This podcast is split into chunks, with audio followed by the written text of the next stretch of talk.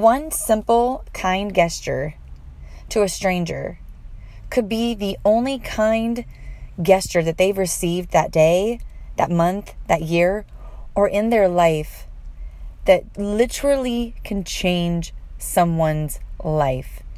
You could literally be the oxygen to somebody that they never got touched with love, kindness, grace, and you showed it that day, and it literally changed their life. This was actually told to me by a manager of a store, and it has been this constant thing on my mind of everywhere I go now. I'm like, I want to show kindness, even a simple smile, because it may be the only smile that that person got that day. So, a few weeks ago, I talked to the manager of this store that I go to quite regularly. And a couple months ago, uh, when I was in the line, there was a there was a man with Down syndrome, and he was bagging my groceries. And we got into this conversation, and we just started. I just started asking him questions about his life, and he was just such a kind, kind man. And his name is Willie. And we just got into this great conversation. And as I was walking out, I just really felt compelled to give him a hug. I just felt that he needed a hug. And so I said, Do you mind if I hug you? And he opened up his arms like he was just so excited that like I actually wanted to give him a hug. And I squeezed him real tight and I said, It was so good talking to you, Willie, and I'll see you, I'll see you next time. So a couple weeks later I, I went into the same grocery store around the same time and sure enough he was working and his line was definitely a lot longer than what was available, but I waited in the long line because I wanted to be able to just make sure that I, you know, was able to chat with Willie and give him that hug again. And so I got in the longer line and went through the line and he just lit up. He's like, Natalie. And I'm like, wow, he remembers my name. And um, I was like, hey, Willie, you know?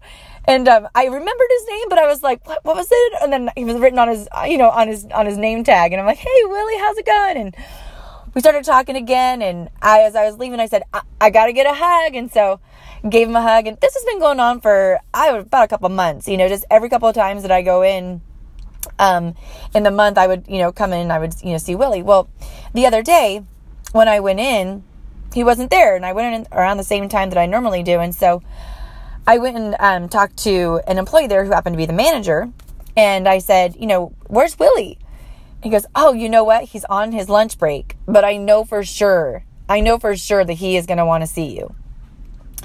He goes, do you know, do you know how much you have changed his life? And I'm like, whoa, what? Like, that's kind of dramatic, you know? Um, and he goes, no, you don't understand. And he began to share me a little bit of his story. He said, I don't know his entire story, but I do know that he did try very hard to get a job. And he's like, and here, you know, we hire people that have good hearts. Um, no matter their background, no matter their disability, um, if they've got a good heart and they want to serve people and they've got a smile on their face, then we want to have people like that in our store serving our people. And I'm like, well, you know, good on you. You know, good on you to be a manager that hires people based on character, not just, you know, the most good looking or, you know, what's good on paper.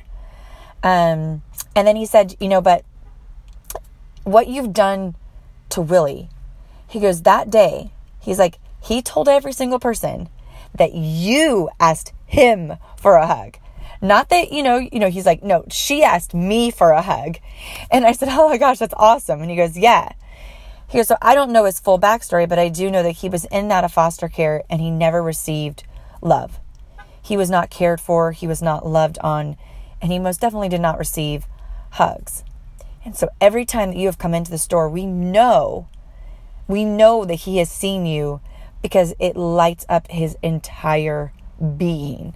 I mean, he's like, we'll all, we'll be in the break room and say, uh, you must saw Natalie today. He goes, oh yes. And she gave me a hug.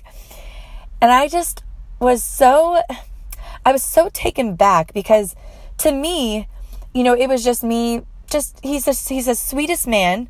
And it just, I don't know if you've ever met someone with Down syndrome, but they're just the most loving people. I mean, they're just, they have this beautiful spirit about them. Um, I've I've been around a few Down syndrome people in my life, and I love being around them because they're just so passionate about life.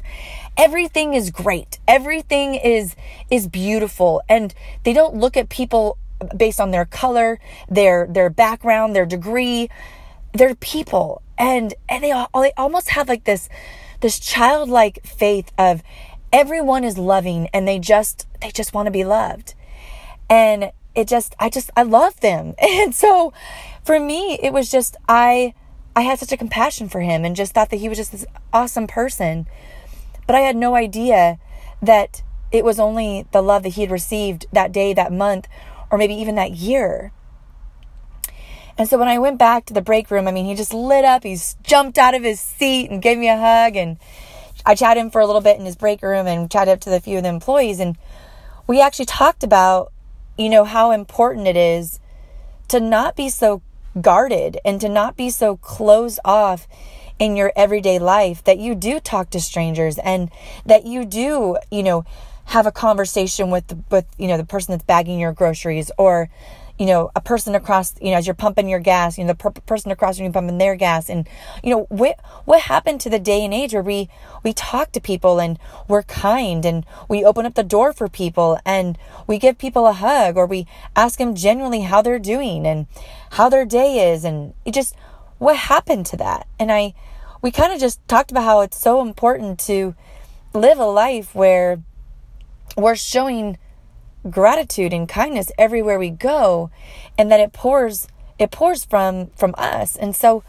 i began to share with one of the employees i said you know i'll tell you where it starts from it, it starts from us i said because when we're insecure or when we have our certain hangups about certain people or we have our hangups about certain things that we our viewpoint or what we think we're in constantly in a frame of mind of constantly thinking about ourself. If you're insecure, you're constantly thinking about your insecurities. Um, you know, what you look like, what you think, what you talk like, what you're going to act like, what you're, you know, if you actually gave him a hug and he said no, you know, we're constantly insecure about who we are. So then we don't actually go out of that comfort zone to be secure in who we are and then love on people from that secure place.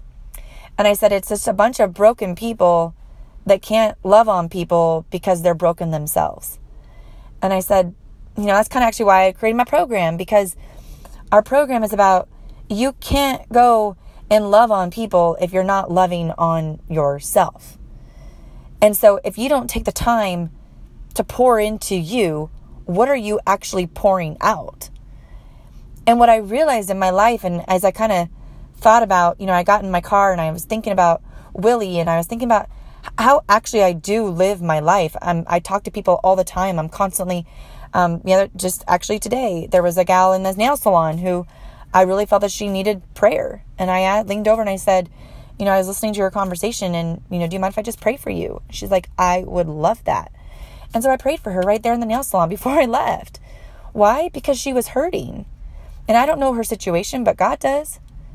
And so I extended what I knew I could do, which is I could at least pray for her but why don't we do that? Because we're so broken and insecure in ourselves that we don't take the time to think about how we could actually pour in and love on other people because we're not pouring and loving in on ourselves.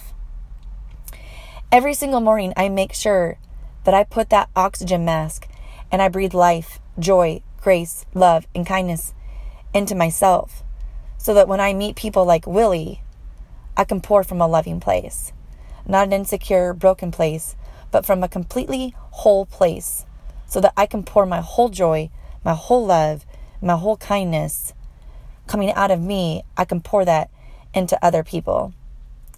You have a Willie in your life. You have multiple Willies in your life that you can be a blessing to, that you can be a light to. And I think that we sell ourselves short where you know you want to be an inspiration or you want to be an impact you know you want to live a life of an impact and and change the world. And you know if i'm not you know the president or the ceo of a company then i, I don't really have the the same degree to really make an impact. But you know what? You actually do. Because you could walk outside your front door and you could start being a light and a blessing to so many people around you. And the ripple effect of that you have no idea you have no idea that your kind gesture your sweet smile, your leaning in and saying, Can I pray for you? Your taking the time to hug someone that maybe have never been loved on like that in months or years. The ripple effect of that, the impact of that, could be massive. Don't sell yourself short of your impact. Your impact first starts with you putting the oxygen mask on and breathing life into yourself so that you can go out and you could be a light and a blessing to the willies around you. Because if we had more people that would show kindness and love and grace to so many other people around us, how beautiful would this world look if we took the broken pieces of our life and we said, you know what, God, I can't do this. I'm broken and I need you and I need your love and your grace so I can pour from a full, full place so that when I meet that Willie in my life, I can pour all my love and all my kindness and all my grace onto him because I know that if I can make a difference in his life, maybe he can make a difference in somebody else's.